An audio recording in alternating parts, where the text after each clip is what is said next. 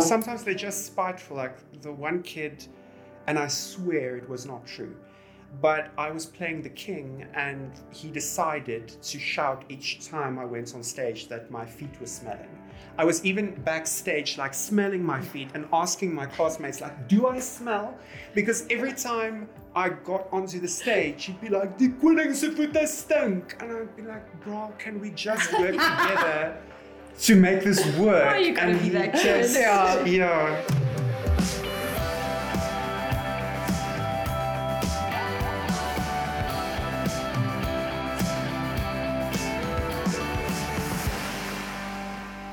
Hey everybody, and welcome to Department Spotlight. Uh, this show where we talk to our friends and colleagues about different things happening in the industry. Um, today we are talking about acting, but don't worry. I know Mark acted in one of the movies, but we're not talking to Mark. He's he's irrelevant. We're talking we're talking to some proper actors who you've seen in some of the other films. Um, we've got uh, Daniela Caprine, who is new, sort of fresh to the industry, just graduated last year. But then we're also talk. She's going to be interviewing um, Tanya Franson and Vincent Lombard about um, just how acting works in South Africa, um, some tips that they have to share. I think this is going to be a very interesting chat, Insightful. very insightful, I'm sure. And um, yeah, hope you guys like it. Let's go in, into that. Hi everyone, I'm Daniela Caprine and I am a budding actress. I am Vincent Lombard, and I pretend that I'm an actor. Hi, I'm Tanya, and um, these are my friends. Yes. cool. so, welcome to the podcast, everyone. Thank It's good to you. be here. so, what kind of drew you to acting? Was it always like a, a passion that you had, or was it a surprise that just kind of came into your life where you decided to become an actor? You can. okay. Um, for me, when I was about five years old, the circus came to town. And in the town where I lived, like, that was the biggest event that could take place in that town. So everyone went, and I just, that night, I just thought I wanted to become a performer because I was a very strange child.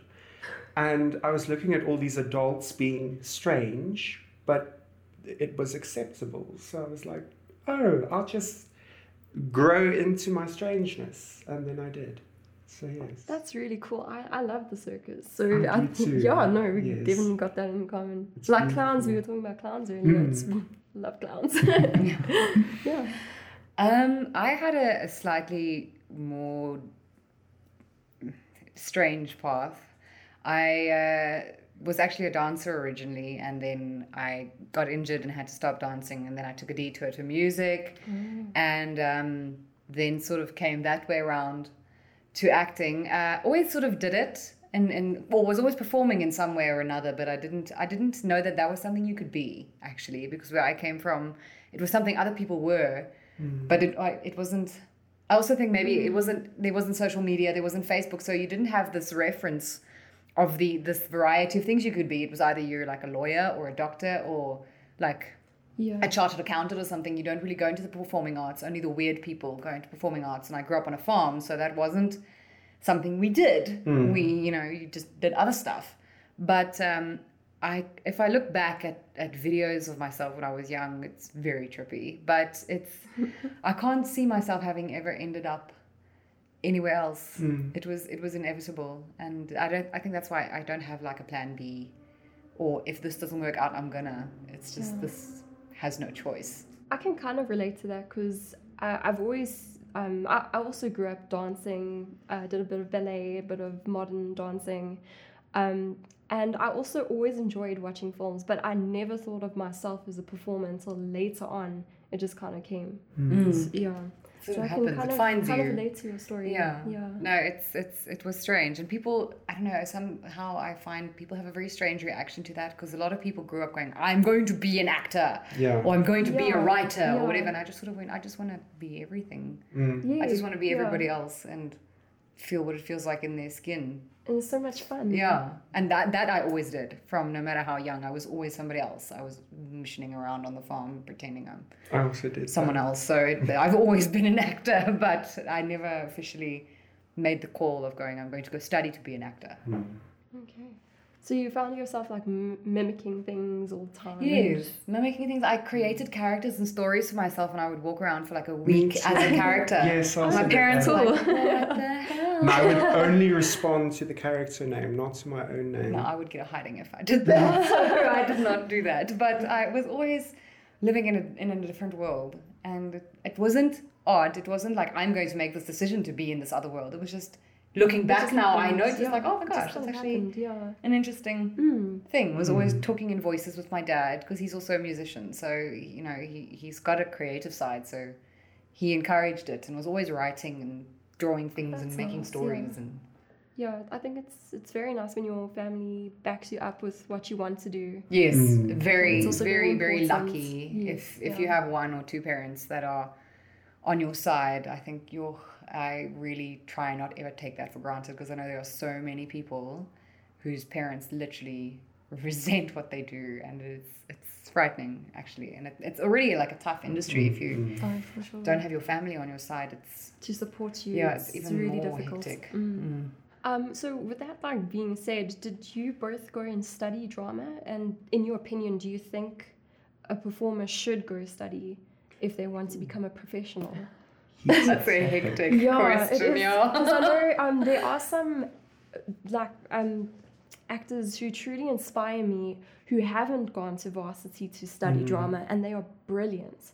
And then there are other actors who say that you should. And all of them are in Hollywood or really big in um, the UK. So I think either can work, but in your opinion, what do you think?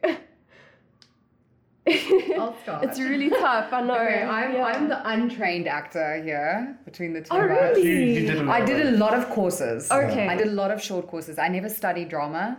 I have an advanced diploma in contemporary dance and choreography, and I have a degree in English and creative writing. But like, I don't, I don't have a performance degree. Okay. okay Um, but, um, I think the only place you could have done it back then was was uh, University of Pretoria and TUT actually back in the day. But once again, I didn't know that you could go study drama, so I never did. But I did make sure that I, especially, um, did a lot of film acting for film courses, because I find that that's one. It's a technical thing that a lot of, of naturally gifted actors need to to come to terms with. So I would highly recommend that everybody does a sort of a film acting course. Um, and I just think it helps with terminology, and there are certain technical aspects that you can't be so highfalutin that you think they're not going to apply to you in some point. You know, it, it helps you to know what people are talking about when they're talking about a medium close up or a close up or a wide or an establishing shot. Like stuff like that is really important to know. Uh, although probably not really important, but it helps yeah, yeah. and it helps you to know what's available to access emotions or to get into a character and there's there are like really cool tricks and stuff that you can learn but i mean yes you can learn them when you're on set or you can learn them from your friends or your peers but i do recommend that people don't necessarily have to go and study drama um, but I do think you need to familiarize yourself with with the various aspects of film and stage and TV, and you will learn on the job and always be willing to learn. But um, for me personally, I've I've had someone tell me they're glad I didn't go to drama school, a director, because he said it probably would have would have killed you, uh, or killed that that thing. But and I understand that coming from a dance background, like there's a certain rigidity to doing a degree that that is that can it can dampen something inside It that the does. uniqueness the uniqueness can be squashed and then you're sort of expected to just be like all the generic other blonde think I girls understand what you're saying. Yeah. so I'm, I'm wary of that, but I do definitely think there is value in studying any field because it expands you as an individual, it mm. expands your skill set. Um, but for performance arts, I think it's it's more imperative that you spend a lot of time with yourself, and as an actor, spend a crap load of time observing people, observing yourself, being really honest with yourself, um, securing your identity as a performer, and knowing what you want to do, knowing what you you're headed towards, and working specifically on that. but that's just my untrained opinion.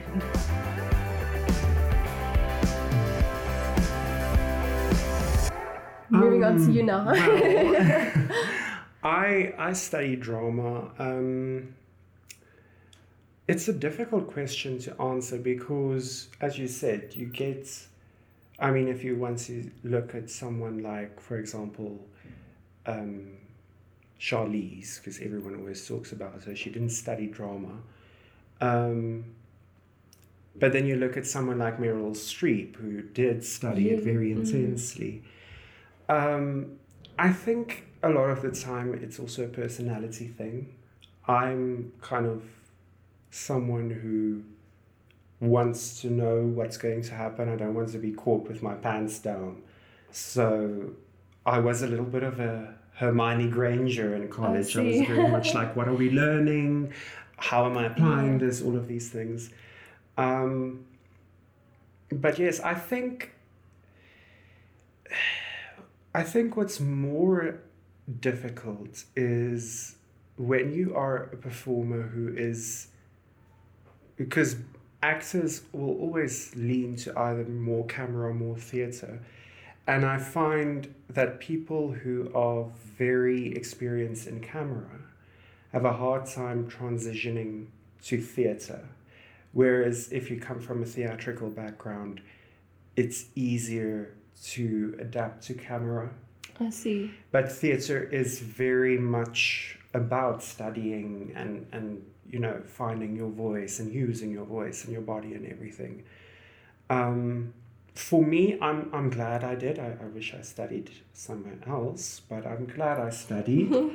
um, but also to add on to what Tanya said, I learned a lot from the courses that I attended after I studied. Um, sometimes I think I learned a bit more from them. From the other courses, the shorter yes, ones. Yes, um, like the film acting and Lessac and so on. Um, and also, you learn on the job, you do. Uh, no matter how prepared you are, you're always going to learn Mm. something that you didn't know before. Yes, yes. Um, but yes, I think in the country that we live in, it would probably be safer to study um, because you have more options of what you can do career wise. Whereas if you don't study, it's you are kind of. I mean, either way, you're taking a chance, but I think you're taking a bigger chance if you didn't study, if that makes sense. Okay. I don't know. Yeah. Yeah. It- Okay. That's the reason is, or one of the reasons that is true is because for one, we don't have a lot of open calls in Mm. South Africa, so for good reason. Um, Yes. But you struggle to find an agent if you don't have a drama degree. Even if you do, I have friends who have drama degrees, Mm. you know, master's degrees, and struggle to get agents. Mm. And without an agent, you don't get an audition. Yes. Yeah. so And you would say it's even- vital to get to one for sure. Yes, To try but an agent. to, to join an agency, if you want to make it in this country, you need to join an agency or you need to make really good movies by yourself. Um, it's it's the only way to get in, seen by casting directors and Mm. things, and even casting directors who know you will not. You will not be They uh, made aware of a come brief if you don't have an don't have an agent. agent because Yeah. agents handle are handled by the PMA and there's Mm. all these fees and there's all these arrangements that need to be made and it's just it's tough it's tough Mm. i didn't have an agent for a long time and it was a drought it was incredibly hard Mm. because you just yeah don't have any work With that being said, because you have done a bit of training, um, and you have done a lot of uh, TV and film work, um, how do you make sure that you stay focused as a character and stop worrying about the crew watching and the camera being there? Um, do you ever think about it, or No. do you just?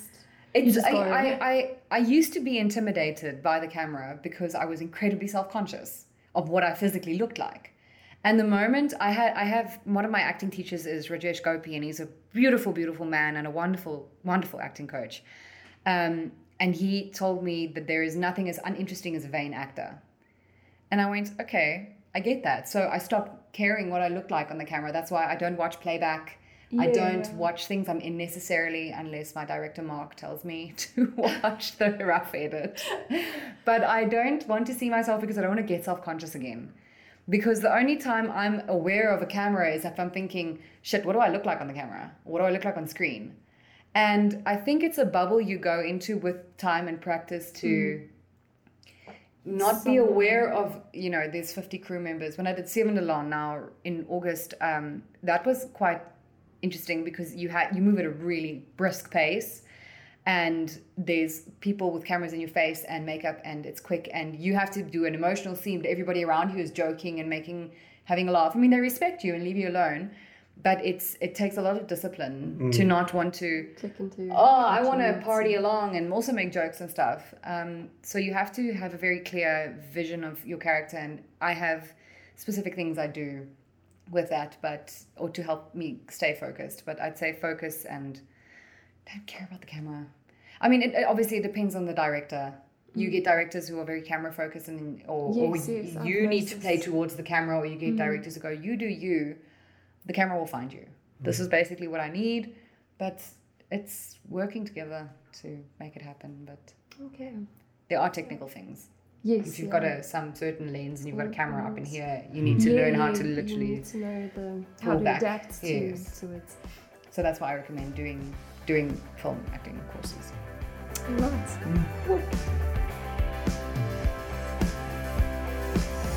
Um, so being very fresh um, with the acting industry, um, how are auditions for you? Do you have a, like I said process when you get to an audition um, to try and stay calm, um, click into the character? Any sort of I love auditions. technique? really? I absolutely So you're love excited auditions. to go to them? Okay. Yes, because I'm going, you know, someone, I, w- I was in America for a while and I attended a panel with a whole heap of, you know, working actors in, in Los Angeles. And it's a very interesting field to to observe there as, as, a, as an attendee to a conference. And the guy was like, look, um, Mark Ruffalo, I think, had something in the 800 auditions before he booked his first job. Wow. And your job as an as an actor is not to get the part. Your job as an actor is to audition, audition, and wow. to show up prepared Yeah, and to know your mm. crap and I've, to. I've heard that, yeah. and the thing is, if you're going to go every single time to an audition and it's going to be the worst day of your life and you're going to stress eat and it's going to be heart palpitations, fight or flight, and you hate every minute of it, babes, don't do it Yeah. because it is going to kill you like i it's it's and the thing that that sort of i think helped change my mind was the whole notion that these people want you to get the job. They really are on your side. They hmm. might not be you know clapping and dancing and hunting on when you come in but Some they of them really might even be very mean. They yeah, some of them might be really, really horrible, to- but they want you to get the job because that makes their life so much easier. And um, I just see it as an opportunity to perform. You know, booking work is is a, an absolute privilege. So if you get a script, bloody hell, do the work, even if it is a an audition for some product and it's weird, it's a strange script just go for it. Make choices. A, a- approach an, a commercial script the same way you'd approach a film script. Yes. Make established choices. Be brave. Play. Have fun. Because otherwise, what the heck are we doing? Hmm. Like, there's so much hmm. time spent, and you hmm. sit there for hours, and I just, I love it. My agent gives me an audition. I, I mean, there are certain things. If it's like a Nivea commercial and they want models, I'm not gonna go. No offense to Nivea, but like I'm not a model. Do you know what I mean? There has to be dialogue for me to want to go to an audition. I don't go and just show my face because it's a long drive and no. But I love it. I did a commercial audition today and it was just such fun. If you if you approach it with a mindset of, gee, what can I learn today? Hmm. And how can I make this fun and interesting? I mean, sometimes obviously you don't go out there and make a complete fool of yourself if it's a dramatic sort of thing. But you can have you can have a, you can learn a lot about what you do in front of a in front of the camera and how you can learn to control your breath and control your breathing because obviously you get nervous. Hmm. I mean, we were having a discussion the other day about how when when you stand up in front of a group of people to talk or in front of a camera or a casting director or whatever it is incredibly unnatural. Your body goes fight or flight. I'm being hunted immediately. Mm-hmm. Mm-hmm. So you need to find a way to harness that and and not be stuttering through your mm-hmm. lines and going oh shucks you know like they want you to get the role. And they want to see you do brave and interesting things. Sure you might and the other thing you the, the with film i mean it's 99% of the time got bugger all to do with your performance. Yes. Definitely. Oh, really? Okay. It's about how you look. It's about how you Oh, look. It's about broadcasters. It's Right. about, but the the lead character's Mhm. best friend is a redhead, so they need your character to be a blonde. It's really the this Mm. finest detail that has absolutely bugger all to do with your performance. You can have the most amazing one. Even the director and the writer will be going, "Yes, we want her," and broadcaster will go, "Sorry, we want so and so because she's got more Instagram followers or whatever." Yes, It's that also happens. it's it's so got nothing to do with you. Mm. So I just went, screw it, I'm gonna have fun. Mm. And I love it. I absolutely love auditions. I think it definitely helps to like change your mindset, Mm. like like you do. Yeah, Mm. just to have fun and go for it. I think for me, um, last year I assisted with auditions for um, Morphe and I had to read in lines. And it was interesting to be on the other side and realizing that when an actor came in, I was never thinking, oh, I hope this guy makes a fool of himself. I wanted them to do well, even the people I didn't like, because I knew some of them. Um, because I mean, this could be the person who gets the part, and then we don't have to continue looking. Um, but I think a lot of it also just has to do with just not caring about What what, this person thinks about how big your nose is or uh, all these things because you see them for a few minutes and then you leave. And you can't let those few minutes define your life. Um, i mean i do get nervous which i think it would be a problem if i Mm. didn't get nervous. Um, but not as much as i used to. I think the big thing for me is always i try to do a vocal warm-up before the time Mm, because it's that's a calming thing to do so then i go in knowing that i kind of have my center Mm, yes. um, and if you have that, then even if they throw something at you, if you just maintain that, you'll be fine. And if you fall on your face, you do. And no one will die. So. It just He actually booked a carry on. commercial. Oh, where yeah, where I made a. Oh, It was what happened was the casting director. Well, it was one of my very first auditions, and um, I had one line to say, and then it was my time to speak, and I just I, I, I, I, I couldn't say it, and then fortunately she was a very understanding woman, so she made me go again, but then she didn't cut. So then I finished the line and I stood there and it kind of got awkward. And then I don't even know what I did, but then that thing was the thing that they liked. Um, and then I got the part. It was very. But yes, that was an audition where I didn't do anything that I was supposed to be doing. Wow, that's- that's It's really usually those ones. Those ones where you go out and you go, oh, that Yes. I, why am I doing this? I'm Yes. the most horrific actor. And then they go, yeah. Yeah, so when I got the call back, I was like, but w- why? I don't understand why. I also think it's very important for for film TV auditions that if you prepare the scene or the, the sides, whatever they've given you to prepare, that you aren't so rigid in the way you are Mm. determined to perform it this way. Oh yes, yeah. That the moment they go, okay, but we want to have it uh, slightly more sarcastic, and then you just give them the same delivery. Yes.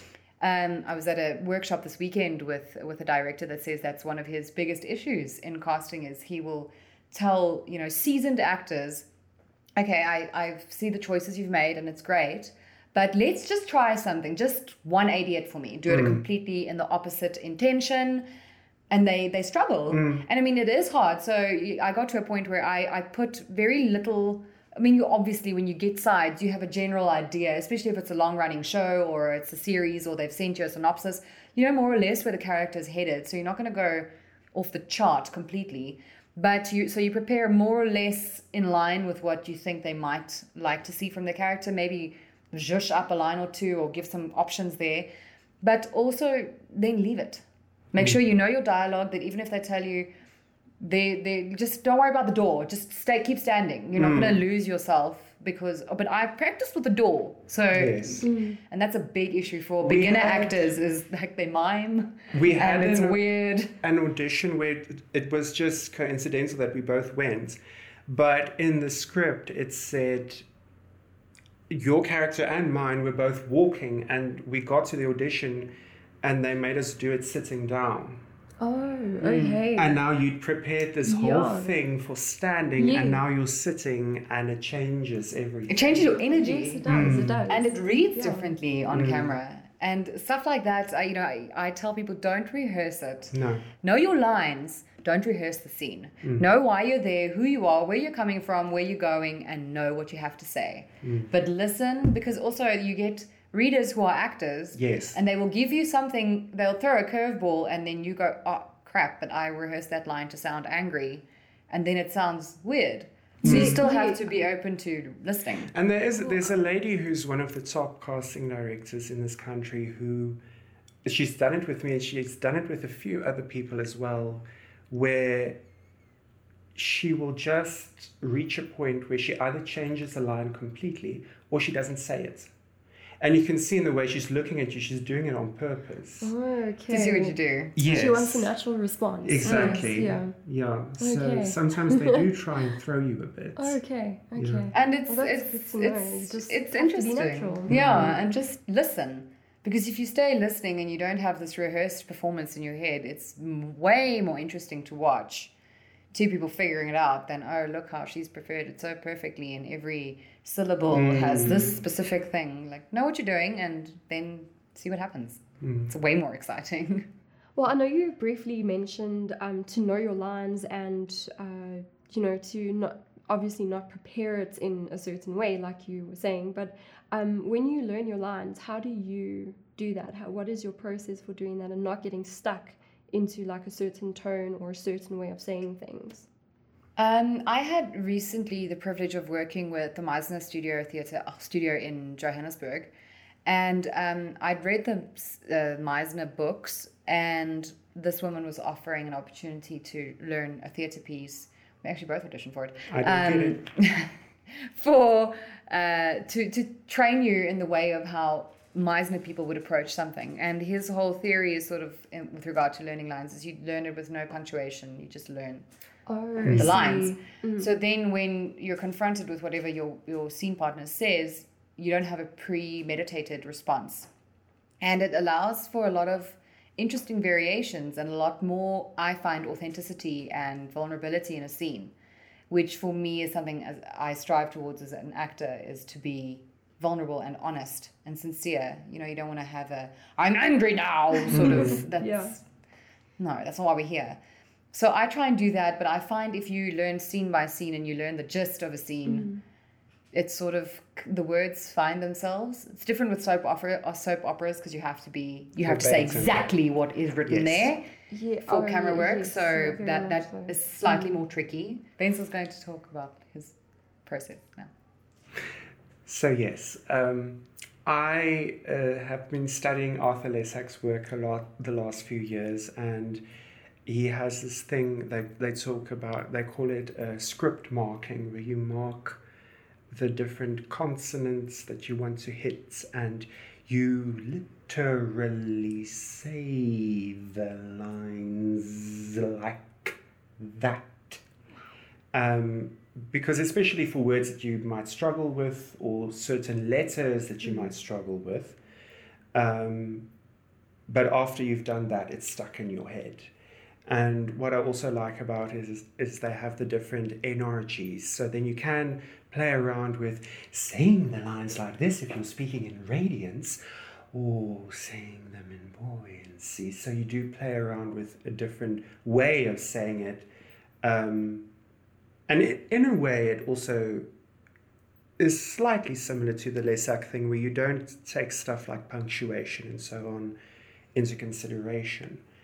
Um, but I like to do that. It, I generally find that um, that helps me to learn lines. But I think also because I mainly do theatre, my long term memory is quite strong. So if I read a script a few times and take a nap, I'll remember it when I wake up. So That's amazing. Mm-hmm. yeah, no, the theatre process, um, the way of doing things, I think Mm. really helps to train your memory in that regard. it does. I, theater is very much. Uh, I don't. I don't want to say it's kind of the brutal side of acting, but it is. But it is. because you can you can get away with things on a on a on a set that you can't get away with on a stage. Um, there is, and also if you study theatre, it, it is a little bit of a boot camp in acting. Um, so yes, I do think that they, they did they kind of traumatized that into us. We it's it's stuck.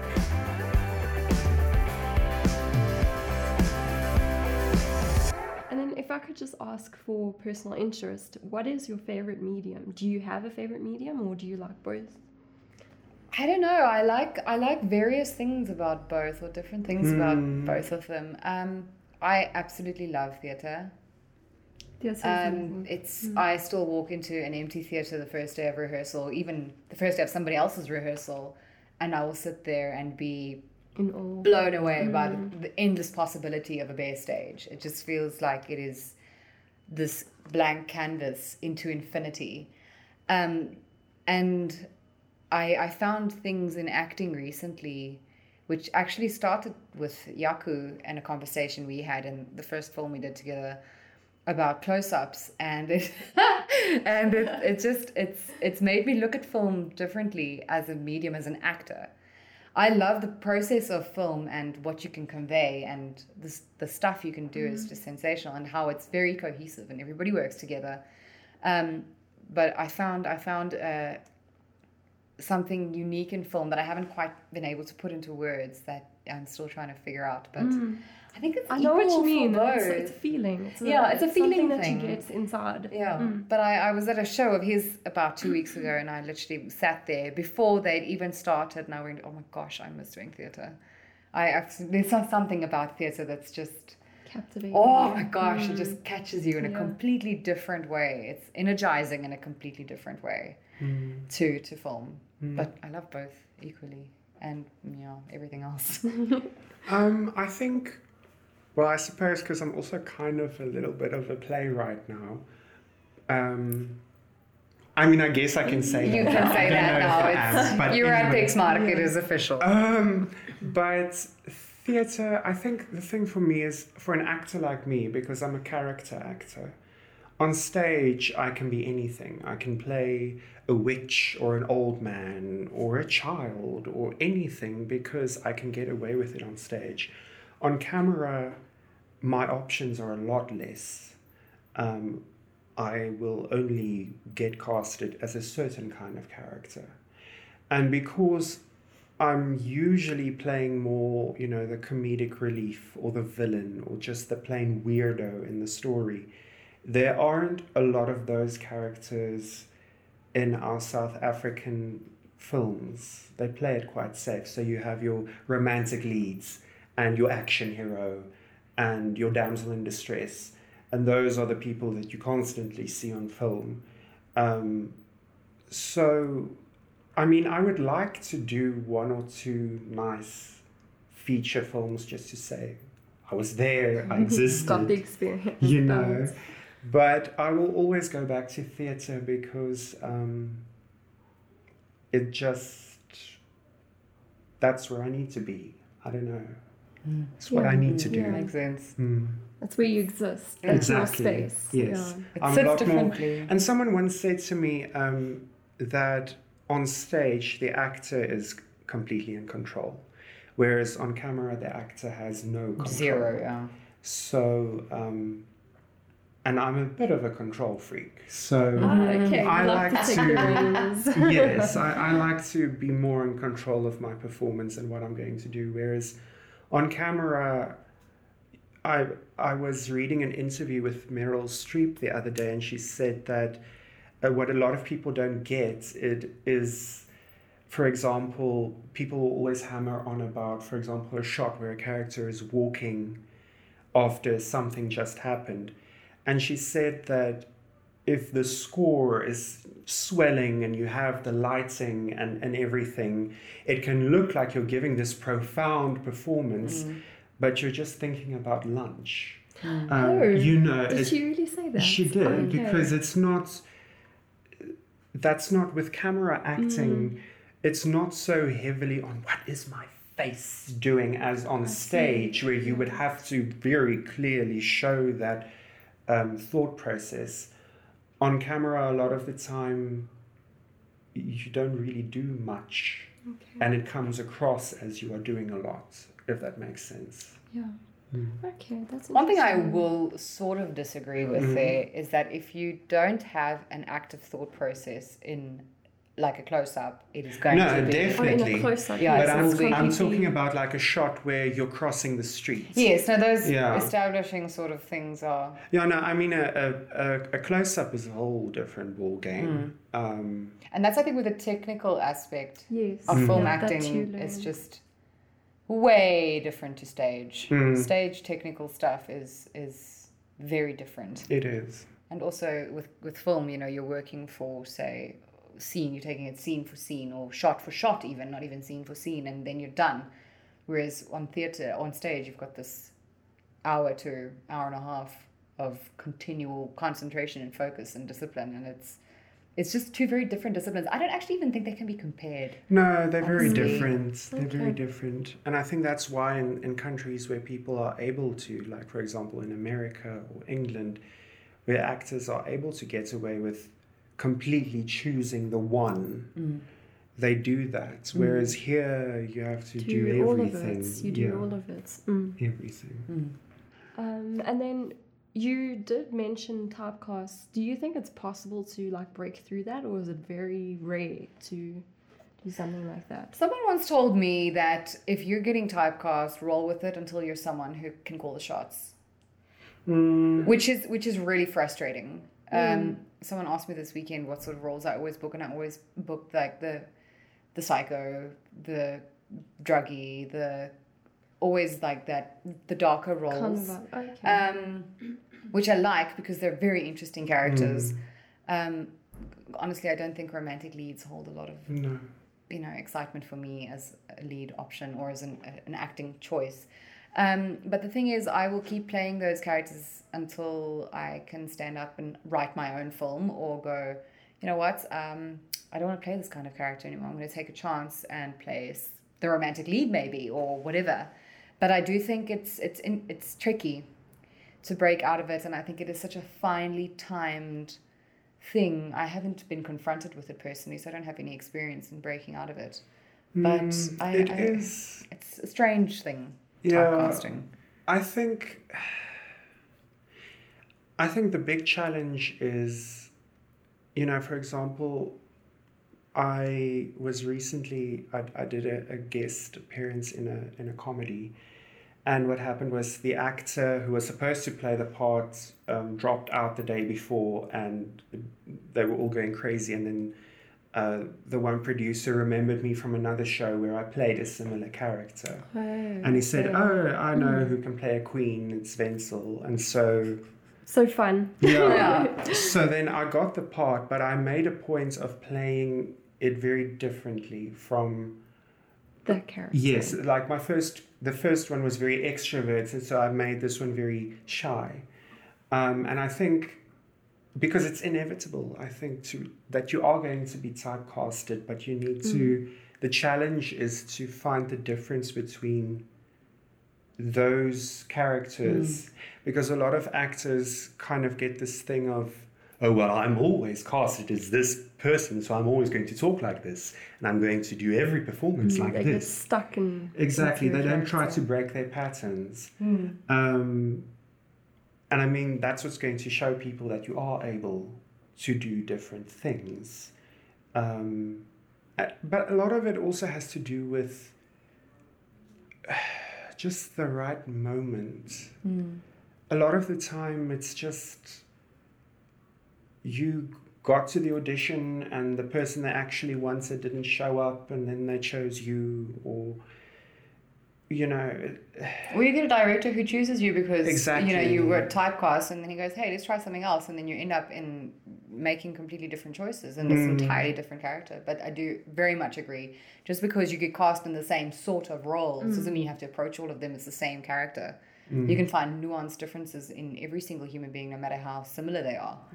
So if you make a deliberate choice to make the character interesting for you, it won't read as, oh, it's just Tanya playing herself again or Tanya playing this. I mean, you can see Jennifer Aniston in all of Jennifer Aniston's Always. roles, but there's something interesting in, in them that that's makes you go, huh, okay. You see a bit of uniqueness in Yes, each. in each character, she even if it is the gazillionth rom com. Mm-hmm. I do think it gets very hard, but it's up to you to make it interesting, I guess. For sure, yeah.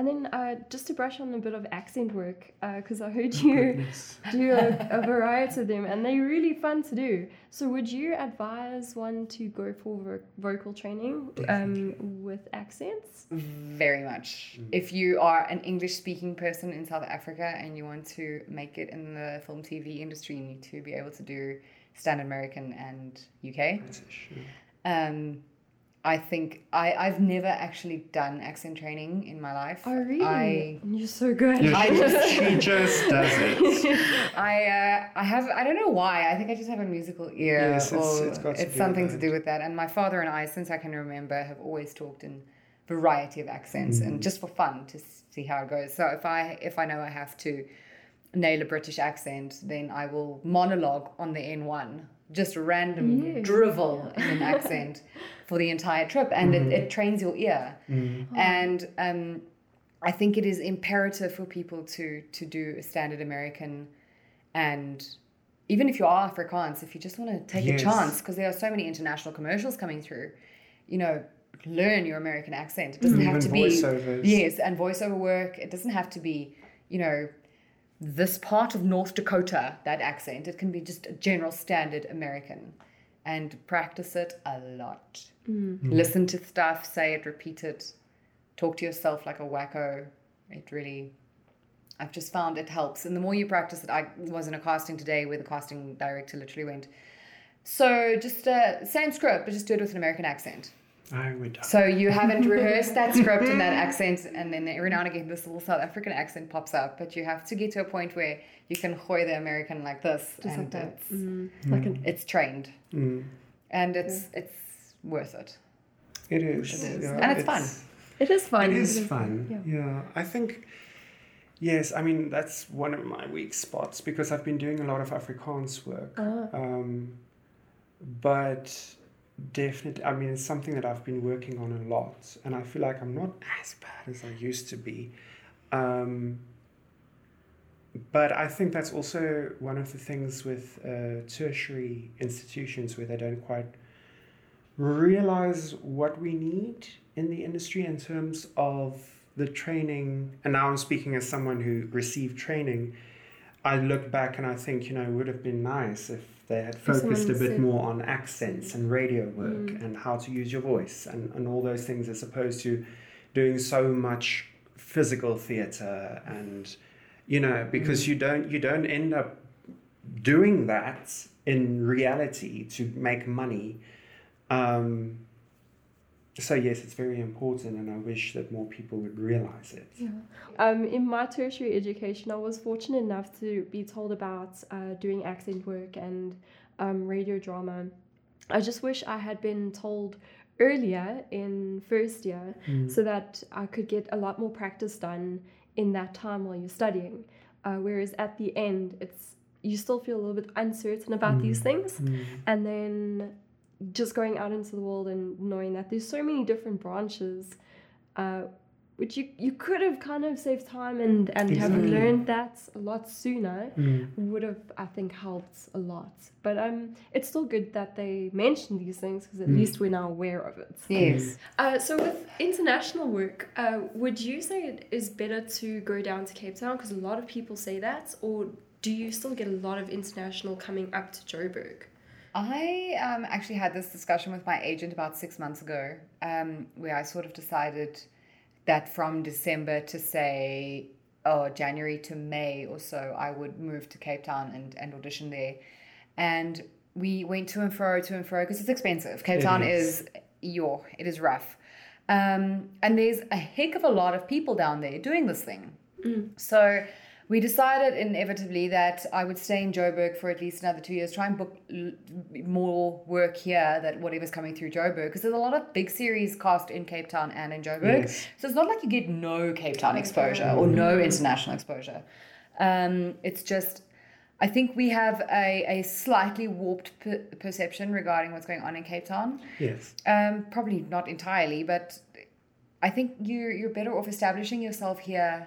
I think Um, it's it's also got to do with your category Yes. because I have a friend who um, she's a redhead with curly hair and porcelain skin and these green eyes, um, and she would get five auditions a day where she couldn't even go home. She had to put the different outfits in her car, but that was because she was so rare. Yes. Um, That's also uh, what my agent said was it very much depends on what's in vogue down there Mm. at the I moment. see, if it's if if they're more sense. into like an, a European look or more a Caribbean look, it Mm. it makes a massive difference in the amount of work you get. Mm. Like if you look like that, there's so much European stuff coming through Mm. that it there will be more opportunity. And perhaps. also, her American accent is very good.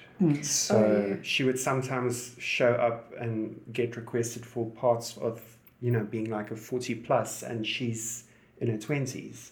But they'd request her because of her accent. Wow. So there, I, I think Cape Town is a lot harder on accents. Yes, than yeah, uh, agent also said don't go to Cape Town if your accent is not Mm. Not on, good, on not par. strong. yeah, if you're not 100% confident, don't bother going. Mm. And I don't know, it's brutal and expensive, you know. It is. So you've got to. Everybody says go try it out for season, which is which is around December to May. Try it out, see how it goes. But it if if you're not very secure in in yourself as an actor and you don't know who you are, it has the possibility that it could wreck you Yes. Mm-hmm. because I mean it is it is hardcore, and if you're just starting out, I would say stay in Joburg, book local work. There's all the soapies up here.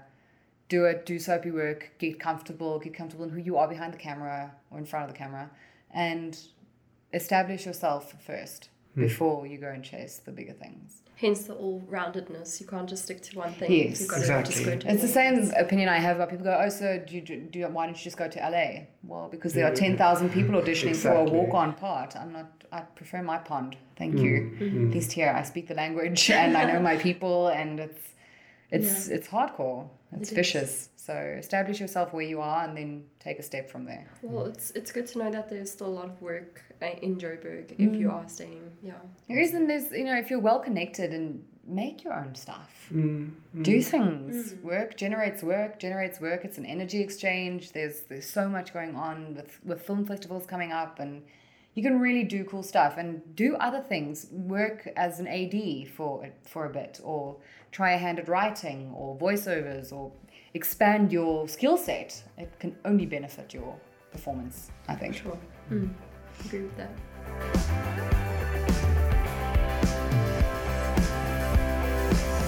Um, I don't know if we have. Um, children's theatre. Uh, where dreams go to die. Never said that. it's I did children's theatre for the first three years, I'd say, after I graduated. And the problem with that is that, firstly, a lot of people use it to make money. So they don't they don't do it well. And then a lot of the time you're in the show and you know the show is bad. And I mean, the birds in the sky know the show is bad, but you need to perform it now be- and you rehearse for like six hours. Um, and I think it, it's, it's a problem because it's, um, we're creating the audiences and the actors of tomorrow because those kids watching are very impressionable. And if you give them a show that's half hearted, it puts them off theatre potentially. Um, it's also the place where I find that actors are done in the most. Um, it's a lot of hard work for very little money. Um, I've actually, because those first few years I did children's theatre without my agent, it was before I joined her. And since I joined her, I actually got a part where I went and then I auditioned and I got the call back and they offered me a contract. And then I just said to her, I've worked with these kinds of people before because I feel like there's kind of a children's theatre kind of person mm-hmm. And they're not the good kind. And even though they're offering me this contract, I'm not going to take it because it can crush your soul. But at the same time, on a lighter note, it's very good for your acting. It's very good because it's very character driven acting and I you know- believe it's a good starting point for people who have just come out of varsity. Definitely. I mean, um, I what I what I mean to say is it's definitely something to do, but to be careful who you do it with. Oh, I see. Um, especially if you don't get the part through an agent. Um, because I think a, a, that's probably the kind of work you'll mostly get if you don't have an agent, is kind of the children's theatre kind of thing. Um, and and I almost want to say that to, to not be desperate. Like, if you're in this position and you know these people aren't treating you right, leave. Don't, because you end up selling your soul um, if you stay in that situation. And I made that mistake a few times. And it's actually been a good two years since the last time I did children's theatre.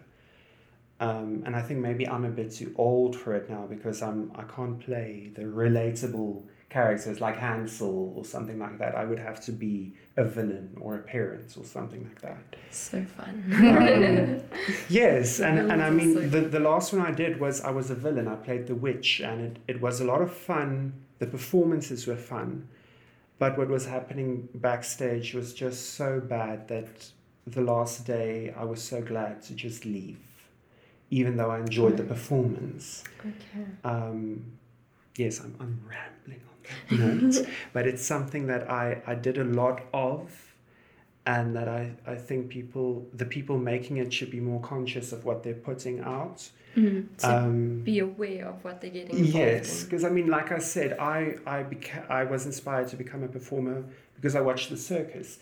But if the circus had shown up that night and the clowns didn't put on their paint properly and they were just you know not really feeling it, then uh, maybe I wouldn't have been inspired because that is what you are doing. You're working with little kids Mm. and anything is possible with them.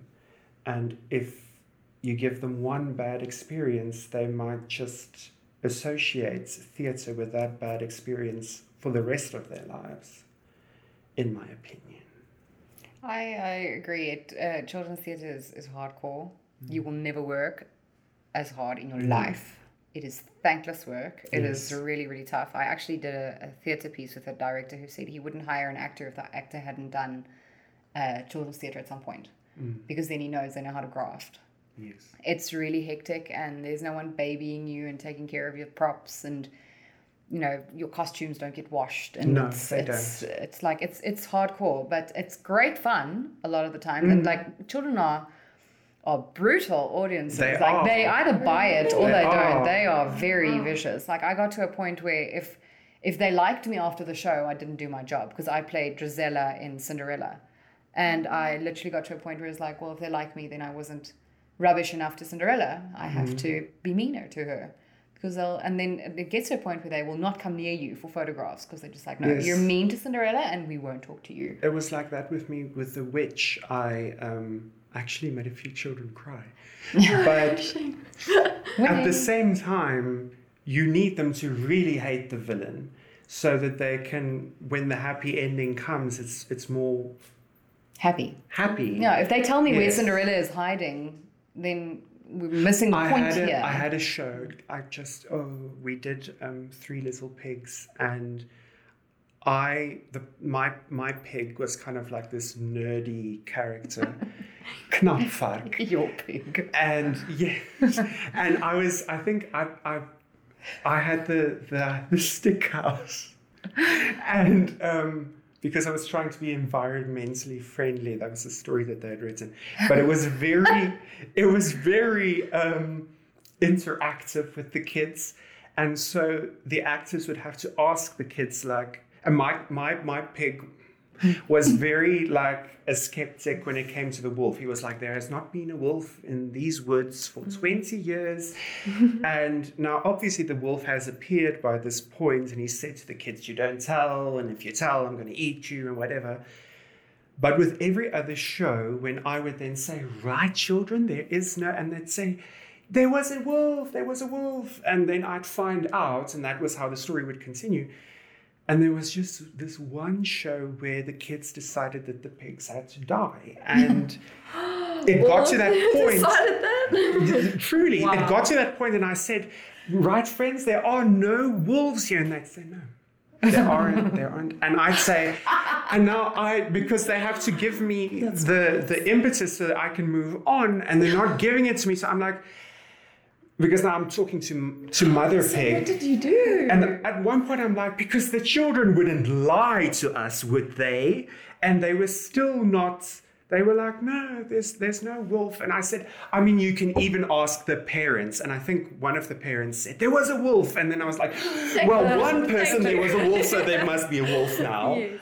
Um, but they do stuff like that. Or for example, you'll have a. I remember another one where we, we had a um, a kosplek, uh, Lunchbox. lunchbox, and it had tinfoil inside, but it's the tinfoil moved. And this one kid just kept shouting, "That lunchbox is empty," uh, because it was. But you, you like you can't fool them. They will pick They up on pick stuff up on like everything. Okay. that. Um, they So they they're are very awake. They Okay. are, Oh. or sometimes they're just spiteful. Like the one kid, and I swear it was not true. But I was playing the king, and he decided to shout each time I went on stage that my feet were smelling. I was even backstage, like smelling my feet and asking my classmates, like, "Do I smell?" Because every time I got onto the stage, he'd be like, "Die koning se voete stink," and I'd be like, "Bro, can we just work together?" To make this work, Why you gotta and be that just, Yeah. yeah, you get those ones. Although they'll have a random, like, if you have an interactive thing, one of them will put their hand up and be like, "Uh, "My sweetie is burning my mouth," Yeah. and you have to react to that. and make them part of it. Yeah, it's very. Yeah. I, I always tell people don't think you're too too good to do children's theatre. It really humbles you. It really teaches you about improvisation Yes. because Oh, I'm sure. Every show, wrong. yeah, That's great You essentially rewrite the script with every show because the children decide how the show will go, not the actors. That is so cool. Yeah. So no, I, really I I recommend it. Test yourself and do children's theatre. Yes. Yes, if good you can survive that, you can survive anything. Yeah, I think so. It's Yeah. quite a hectic story. I think the only thing probably tougher would be musical theatre, but I wouldn't know. So, um, could you share a little bit of uh, what you do know about musical theatre? well, I had it as a subject when I studied, um, but I didn't have very good lecturers. Um, no, truly, I had, like, the lady was like, when we asked her about voices, she was like, okay, so you get the, the you know, stuff like soprano, mezzo soprano, tenor, bass, blah, blah, blah. And then at the end, she's like, so you decide which voice you have. Uh, I mean, I've always wanted to be a bass, so, you know, that's how I became one. Choice made. Um, but I think, you know, that's kind of theatre on steroids. Um, it's very. Maybe Jy moet, physically jy moet baie demanding. toegewy wees. Uh, yeah, it's you very need to be demanding. It's very, you need to be very committed to being good in three disciplines. Yes. And um, I think, honestly, that um, our, uh, it's it's tougher than people think. Definitely. And you know, just because you're a good dancer doesn't mean you're a good musical theatre performer. Mm. And just because you're a good singer or a good vocalist doesn't make you a good musical theatre performer. Like at you the need to same be time- really strong. Yes. At the same time, sorry, uh, I just I do think it's a bit of a myth to say that you get a triple threat. I don't really think that anyone is ever truly a triple threat. Um, you could be really good at two things, but I find that the actors who, all the, the musical theatre performers who are the good actors, are usually not good dancers, or if they can sing very well, the acting might not be as good. I I don't know that I necessarily would, at least not from what I've seen on stage, Not that I necessarily agree with the idea of a triple threat. Okay. Um, it's But it's grueling hours. It It's- is. It's, and if, if you want to go very into musical theatre, do Panto uh, with Janice Honeyman. That'll work you. Hmm. And if you don't love Panto, don't do musical theatre. but I It is also hectic find on your that, body, your voice, your Yes. everything. It's just it's so taxing. I have so much respect for those people. They, I've had to go to a few musical theatre auditions, and it is it's, yeah. But I, I've noticed it also has moved into a, a period now where if you didn't actually study musical theatre specifically, mm. you'll have a hard time getting into the audition in the first Yes. place. okay. So it's very small That's community. advice Mm. It's a very small mm. community. So if you want to be a musical theatre performer, study musical Study theatre. musical theatre. and it's very demanding. You know, those people are on tour for three years, so mm. I think that's another reason. Honestly, if I'm really honest, why I wouldn't be able to do it. Like I don't want to do the same show for three years. No, I would die. I, I, I want to be more s- more variety. No, I mean, I, I know, f- f- I know Change it up. people who've done like 300 performances of one show. As the same It's character. Yeah. Like, that's heavy, you know? and it- it's, and it's a work. completely different discipline. Yes. Obviously, I have no frame of reference. Maybe I'd love it, but I And like then romance. with a soapy, um, because you do have to stick with the same character, do you think that's totally different then? I think it's different because your lines are different and you've got different Mm. scenarios coming living, at still you. breathing a different. Yes, and I know um, when I did the soapy now that when I spoke to characters who had been there for three years, you go through these periods where you are so bored with your character. It is unreal. And then, because then it's another character's turn to have some crisis of some mm-hmm. sort and somebody's dying and coming back to life, and I don't know what the heck they're all doing. But then it's somebody else's turn to, to be the drama queen, and then it's your turn again. So your characters go through these lulls because I mean, every character can't be in peak mode for mm-hmm. like three years consistently. I mean, it's a soapy, but there's still boundaries, I guess. But I think your character, if you've got a really strong writing team, your character will grow and will make different choices and will surprise you sometimes. Uh, I was at a writers group where one of the writers who was writing regularly for a soap said that he's constantly in issues with production because he wants the characters to do interesting things and they keep telling him no, but the character wouldn't do that. And he goes, well, people do things out of character all the time. So it's up to you as an actor to push your character when you feel you can and to develop it and to maybe have a different opinion or a different perspective on a scenario than you would have had six months or a year or whatever ago. just like life. Yeah, just Yes. like that. Yeah. um, and then, as a performer, uh, to be considered a professional performer, uh, would you advise them to get involved with extra work or to avoid that? Um, I did a lot of extra work in the beginning and I learned a lot about how things work. But what I would say is try to not do it for soapies because it might just happen if you've been an extra for the soapy a few times, then they might not let you audition because they'll say, oh, but you're a familiar face in the story now, if that makes sense Okay. even though no one really pays attention to the extras. But for example, they might, uh, let's say it's like a, a restaurant, and they might dress you up as a waitress. Um, and then the next time you go there, they do it again, and then they're going to be like, "No, but you you played a waitress, even though you didn't have any lines, so they won't let you audition." Oh, okay. So I'd um, say it's better to do it for something like a movie Mm. or a series or something like that where it's not going to jeopardize you in the future. Okay. Mm. Okay. Yes, I agree. Don't not commercials or or soapies. Films you can learn a lot, Yes. especially if you're if you're a f- sort of more featured extra. Mm. If you can try and get into the Great, featured extra yeah. stuff, you learn a lot. But Mm. other than that, let it go.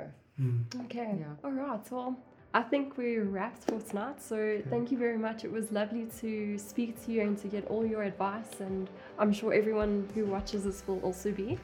Thanks for having us. Yeah, no, it's it's been fun. awesome. Yeah, Yeah, good talk. yeah, thank Yeah. you. Thank you. Float, float, my story side. Cool. Thanks for watching, and thank you to Tanya Wenzel and Daniela for sharing their insights um, on acting. And until next time, go out and make your movie.